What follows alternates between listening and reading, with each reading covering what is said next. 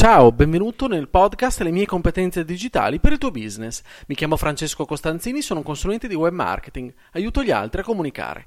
In questa puntata vorrei darti alcuni spunti e spiegarti perché è necessario costruirci un piano di comunicazione. Che cos'è un piano di comunicazione?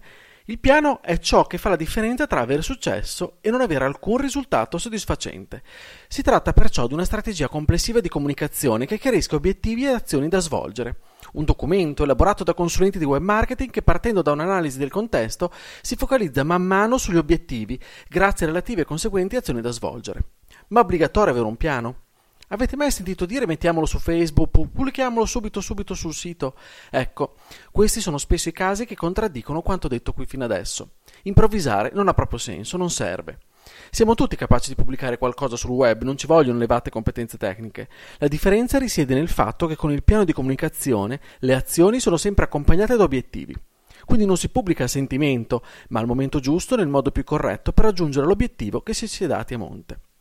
Nel momento in cui oltretutto vengono combinati un piano di comunicazione e una campagna di marketing, vengono indagati bisogni e percezioni del consumatore nei confronti del mercato di riferimento. Facciamo un esempio. Se ho un'osteria in centro città, sarà utile studiare un piano di comunicazione che analizzi il mercato di riferimento, cosa mi caratterizza e differenzia da altre osterie in centro, il contesto, centro città, storie, abitudini, curiosità del posto in cui si è locati, diventano oltretutto dei possibili contenuti. Chi sono davvero? Quali sono i miei punti di forza o di debolezza? Mi devo chiedere. Chi sono i miei clienti? Come raggiungo l'osteria? Come raggiungono? Qual è il loro processo di avvicinamento locale? Posso raccontare delle storie? Quali strumenti posso utilizzare per raggiungere i clienti per valorizzare le mie unicità e i miei punti di forza? Fatto questo, sarà poi indispensabile coniugare il tutto in obiettivi e azioni concrete. Chi fa di solito questi piani? Siamo noi, siamo consulenti di web marketing e abbiamo il privilegio e il compito di elaborare insieme ai clienti i piani di comunicazione. A quel punto ogni idea o evento o notizia verrà veicolata in quel piano con determinate caratteristiche e con obiettivi ben, ben specifici. Ma che risultati si ottengono? Se siete soliti agire come quel tipico dirigente o titolare che dice all'addetto web di pubblicare ciò che gli viene in mente, provate a verificare i risultati che non otterrete. Io credo che saranno veramente pochi, tranne forse rare e trascurabili eccezioni.